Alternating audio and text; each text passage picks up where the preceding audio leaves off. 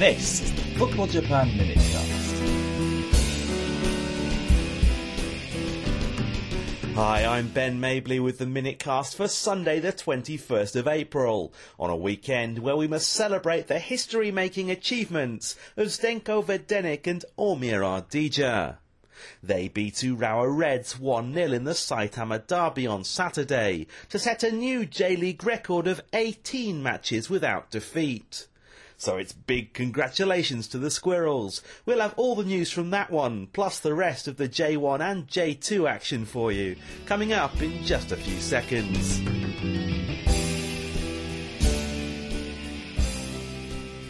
While starting in Saitama, and a record NACK5 stadium crowd of 13,016 people braved the rain for an early season derby that pitted third against second. And the majority were not disappointed, as Omiya pressed high up the pitch and quickly took control of the game. Yosuke Kataoka hit the bar with a powerful left-footed shot early on, while Zlatan Ljubijankic saw his headed effort strike the post. The hosts were unable to underline their superiority with many other clear-cut chances, but the game turned in first half stoppage time when Urawa defender Daisuke Nasu was forced off the pitch after sustaining a bloody nose in a clash of heads with Ardija's Slovenian forward. Omiya took advantage of their temporary numerical superiority to score with the final touch of the half. Takumi Shimohira lofted the ball over Ryota Moriwaki for Daigo Watanabe to send in a low cross and Ljubijankic applied the finish. The balance of play was reversed after the interval, with Urawa dominating possession and steadily forcing their neighbours backwards. But Omiya kept their shape and defended well to once again demonstrate the adaptability that has made them so difficult to beat. It was a 1-1 draw away to Urawa on the 1st of September last year that kicked off an 11 game unbeaten run at the end of the season for Omiya to avoid relegation. And Saturday's victory now leaves them as the only J1 side not to lose any of their first seven matches this term. The Squirrels leapfrog their rivals into second in the table and just one point behind Yokohama F Marinos after the leaders saw their 100% record destroyed with a shock 1-0 defeat at lowly Albirex Niigata. Two substitutes combined for Niigata to steal victory in a game of few chances with 12 minutes remaining. Kengo Kawamata sent a through ball into the path of Hideo Okamoto, who feinted to step off both Dutra and Yuji Nakazawa before firing a powerful shot above the heads of both defenders, plus goalkeeper Tetsuya Enomoto.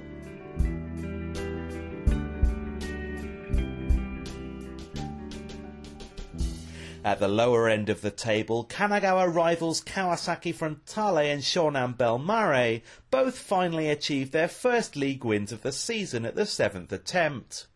But Oita Trinita and Jubilo Iwata still await theirs, and have become cast adrift at the bottom on just two points apiece. Renato inspired a brilliant first half for Kawasaki at home to Vegalta Sendai, running 60 yards to set up the returning Yoshito Okubo for the first, before netting two himself. A low penalty kick, then a left-footed rocket from well outside the area.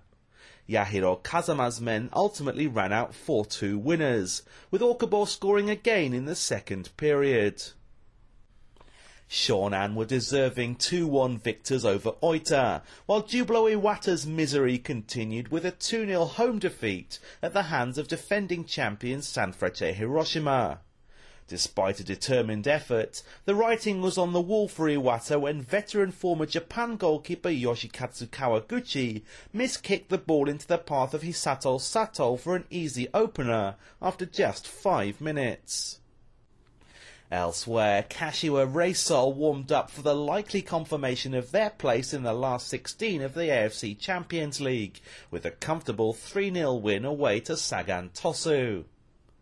Joshua Kennedy scored the opening goal on his first start of the season for Nagoya Grampus away to FC Tokyo, but two penalties from Lucas helped the hosts turn things around to win 3-1, ending a run of four straight losses.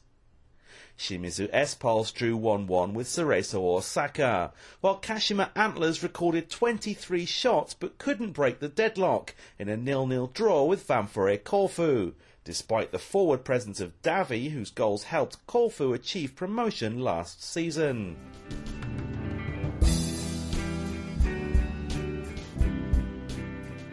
Well, some J2 highlights to finish up with as always. And Vissel Kobe had a late header from veteran forward Takayuki Yoshida to thank for a 2-1 victory away to Yokohama FC, which maintains their five-point lead at the top of the division.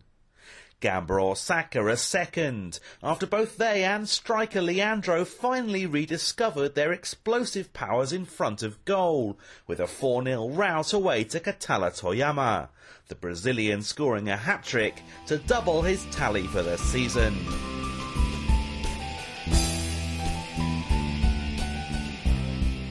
Well, that's all from me for today. Join me again in Golden Week for another roundup of all the Japanese football action.